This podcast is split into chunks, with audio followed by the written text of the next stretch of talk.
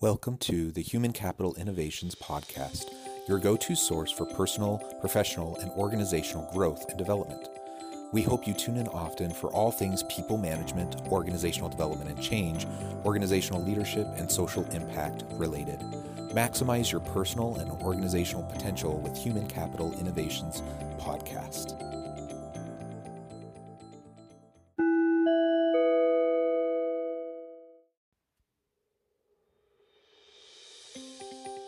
Welcome to the Human Capital Innovations Podcast. In this HCI HBR Minute podcast episode, I explore the recent HBR video Want to Be Happier? Value Time Over Money.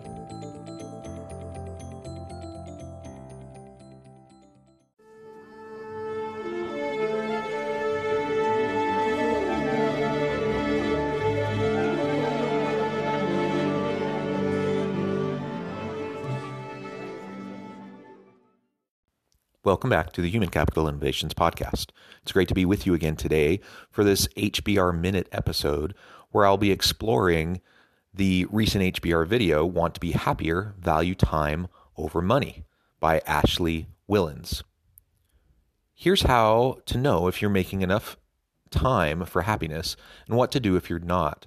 A preponderance of evidence shows that the feeling of having enough time, time affluence, is now at a record low in the United States. This situation is so severe, it could even be described as a famine. A collective cultural failure to effectively manage our most precious resource, time. Time poverty exists across all economic strata, and its effects are profound. Research shows that those who feel time poor experience lower levels of happiness and higher levels of anxiety, depression, and stress. They express less joy. They laugh less. They exercise less and are less healthy. Their productivity at work is diminished. They are more likely to get divorced. Harvard Business School's Ashley Whillans offers advice on how to reclaim your time and to be happier. I'll catch you on the flip side of this first clip. Time poverty is a pervasive problem. It's been getting worse and it affects people all over the world. We often think about poverty in terms of financial terms, not having enough money, but something that's really detrimental to our subjective well being is not having enough time. So, this idea of being time poor, having too many things to do and not enough time in the day to do them, afflicts 80% of working Americans today and affects working employees all over the world and can have stronger negative effects on happiness than being unemployed. Over 80% of Americans are time poor, which has tremendous negative impacts on overall subjective well being and a whole variety of other performance based uh, measures and overall happiness. And so we need to really pay attention to what it means to be not only impoverished from an economic standpoint, but also uh, from a time standpoint.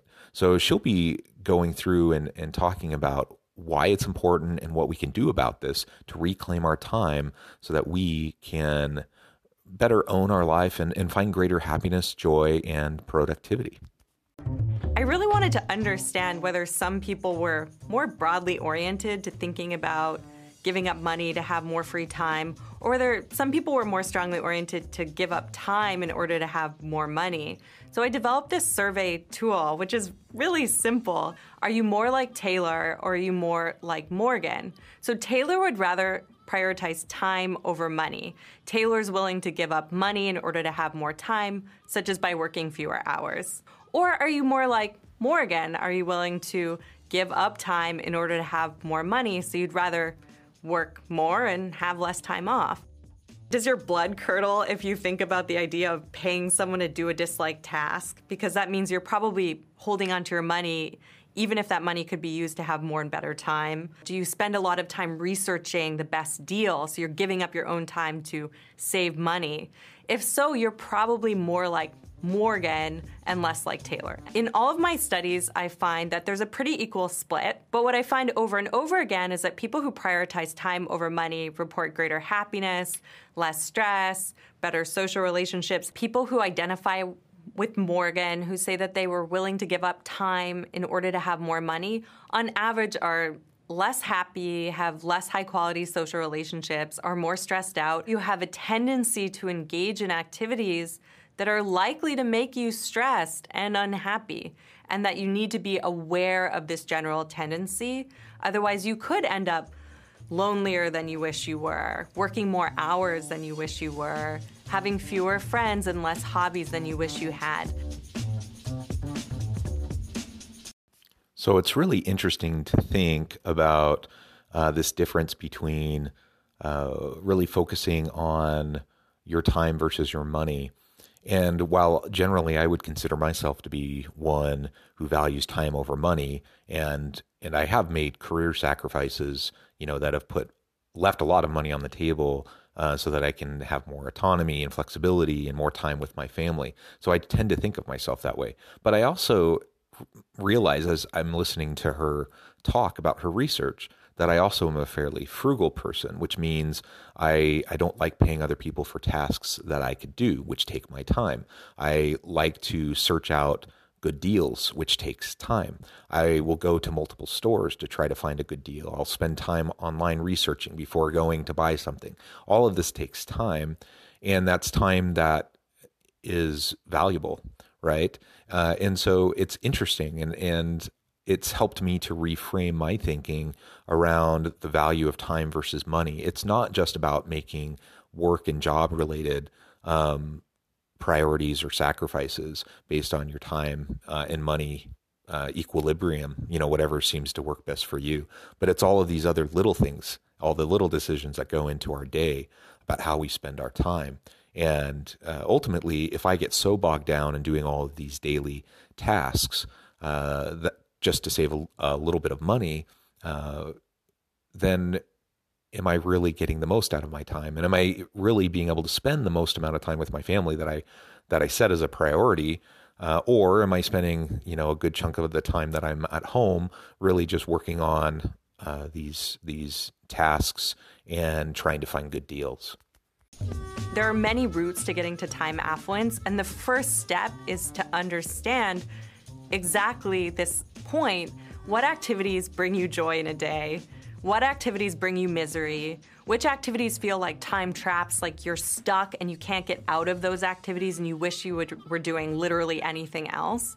And then trying to structure your day either by outsourcing or delegating or time management strategies making it so that your your schedule on an everyday basis has a lot of activities that bring you joy, pleasure, and meaning. And so what those activities are are going to look different for everyone. Some people really enjoy cooking, other people would would give up half of their salary to never have to cook again, which many of us do, like myself included. There's really no one size fits all solution for time affluence, but the first step is trying to understand what activities do I do in a day that I really enjoy and thinking about time affluence is definitely something that I should consider more carefully in my own personal life. What tasks am I doing at home that I can outsource, uh, whether that be cooking, cleaning, uh, yard work, uh, whatever? And the reality is, you know, what I value most about my time at home with my family is actually spending time with my family, spending time with my wife, with my kids, doing fun things. Some of that can involve us doing work together, working in the yard together, cleaning the house together, cooking and cleaning up meals together. Uh, that's valuable. But if, if I'm just stuck in the garage tinkering and working on stuff that has me pulled away from the family, or I'm spending hours out in the yard uh, by myself, then I'm not actually spending time with them. And so I need to carefully consider that and de- determine what's, you know, in the calculus of our life in terms of the economics and the time resources that we have, you know, what is possible. Now, certainly, if if money is tight, that changes the equation, and that means I we have to tighten the belt and we have to do more ourselves and find better deals, and it's it's an analysis that we'll have to do. But you know, we're fortunate enough to not really have those types of um, concerns and constraints. So we're not rich, but we have enough for our needs, and and so that means we really can prioritize what are we going to spend our time doing, so we have enough time together uh, to really enjoy each other, to relax, to to experience the the satisfaction and pleasure and joy that comes uh, from a life well lived.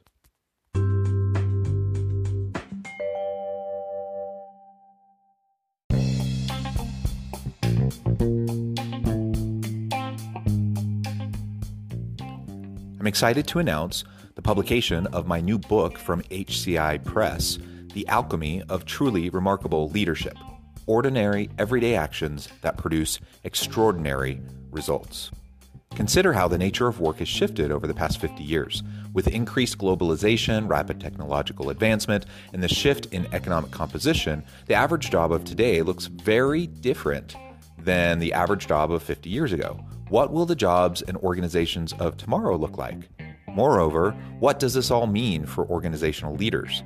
What are the core competencies and capabilities of organizations and their leadership that are prepared for continued disruption and geopolitical and socioeconomic shifts? Regardless of what the future holds, increasingly, leaders need to be socially minded, data driven, decisive, champions of talent, and disruptors of the traditional notions of leadership, teams, organizations, and work. The alchemy of truly remarkable leadership will help you to explore your own leadership competencies and capabilities and consider ways to apply and implement them into your workplace and personal life.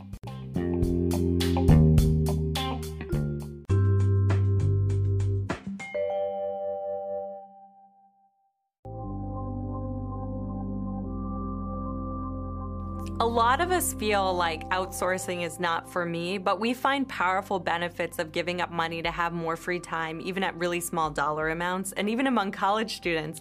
A couple of my favorite examples are students who hear me lecturing on these topics and are on a shoestring budget or living in their parents' basement, and they tell me, I've been able to spend money in ways that save me time every day. I had one student who was walking to work and bought a used bike, so that saved them a few minutes in the morning while they were going to work at their local cafe.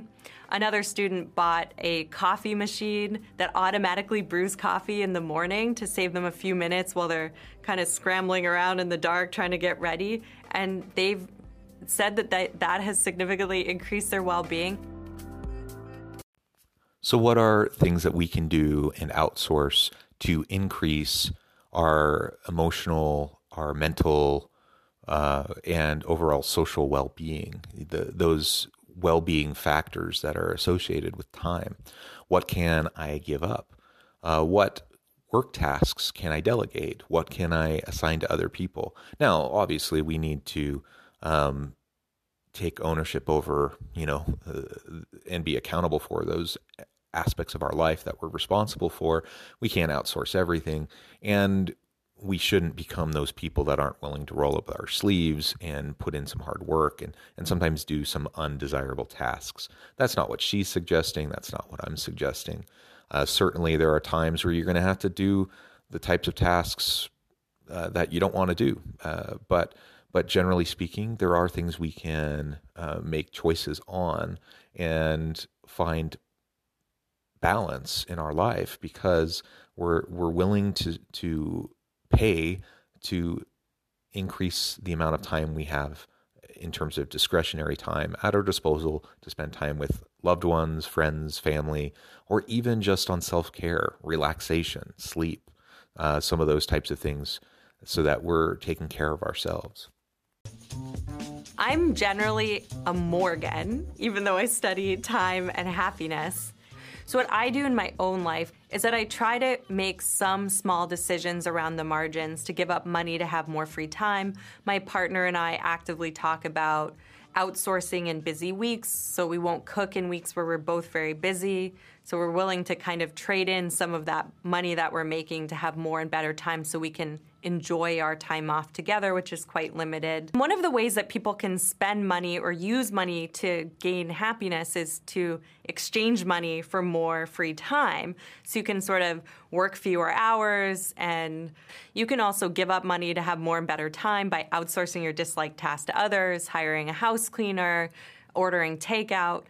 I also try to add time affluent producing activities into my schedule. I put in a walk or a run every day into my calendar and I treat that as the most important work meeting. I also do a lot of time blocking related to my actual work so that my work doesn't run into all hours of the day and night, almost being as regimented about time and leisure as I am about work.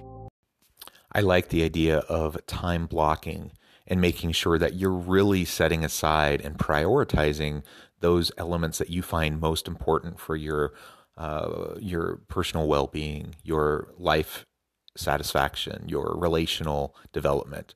Uh, so setting aside time, uh, time blocking for date night, for example, with my wife is something that's very important to me. Uh, time blocking for individual time with my kids. I have six kids, and I want to be able to spend personal time with each of them as well as time with all of them together. And so we schedule out time to go on daddy daughter and daddy son dates uh, to make sure that I have a chance to spend that time with them. And time with my dogs. It, it's uh, may sound silly, but you know the the half an hour that I take my dogs out on a daily walk around the park, that's as much for me as it is for them. Uh, it's good exercise for them. It's it's good exercise for me, but it's also just a mental break, uh, and it's it's for my own mental well being as well. So blocking those things out, being regimented about how you spend your time, uh, will really help you to maximize and get the most out of your time. And then there are some things that you can just set aside, even if it kind of makes you feel guilty for you know paying someone to mow your lawn or uh, getting takeout instead of making a homemade meal. You know, we we all have to to prioritize. And for me, I'd rather have a little bit more time with my family rather than you know having a little bit more money in the bank. Some people often push back and say, well, isn't that a nice luxury? And that seems a little bit selfish to focus on time. I should be focusing on others or helping my organizations or my society or money. All my data suggests that focusing on time is, is the selfless decision because by focusing on time, by feeling in control of your life, you have the bandwidth and the capacity to ultimately focus on others and to support causes and contribute your energy to issues that really matter. I mean, the truth is, it is a nice luxury, uh, and and I have to admit, you know, I have a lot of privileges in my life, and a lot of those are built upon economic privilege. And so there are people around the world who are in, in uh, less than desirable socioeconomic kind of conditions, and they don't have the luxury of thinking, how can I spend more time with my family or on self care or personal well being? Uh, because they're just trying to make ends meet. They're trying to keep a roof over their head. They're trying to feed their family. Uh, and I get that. Uh, we are fortunate, though, and I suspect that most listening to this podcast fall into that fortunate camp of, of having that privilege. And if, if we do have that privilege, we do need to give back uh, we do need to find opportunities to contribute back to society, to benefit others, to be generous with our time and our money, and uh, to, to help those who are in need. And and anyone who's listened to this podcast extensively, you know that one of the things that I spend a lot of time on is social impact work. Uh, and and I ha- have a, a, a huge passion for bettering our, our communities. But I also agree with what she said in kind of countering that pushback that she often receives and that is that when we take care of ourselves, we're in a better position to help. And so, whether it's financial means or it's time to serve our neighbor uh, and to help out in our community, whatever the case may be, when we take care of ourselves and prioritize self care, prioritize our personal well being, it's it's not selfish. Now, to if, if we're only constantly looking for opportunities um, for ourselves and we're never looking outward to others, then that is selfish. But that's not what she's advocating for. And I doubt that's what most of us are experiencing. So look for ways to stretch yourself, look for ways to contribute, look for ways to serve others. Um, but but remember, take care of yourself first. And the the better place that I'm in, the more I can serve my wife and my family, the more I can serve my community, um, both financially and in terms of time. Thank you for joining me for this episode of the Human Capital Innovations podcast. As always, I hope you stay healthy and safe, that you can find meaning and purpose at work each and every day, and I hope you have a great week.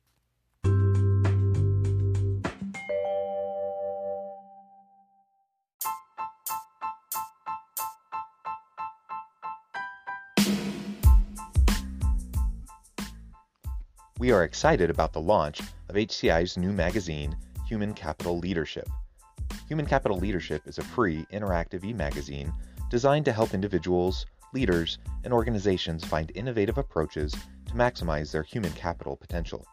We will be publishing issues quarterly in August, November, February, and May. Check out the first issue and let us know what you think.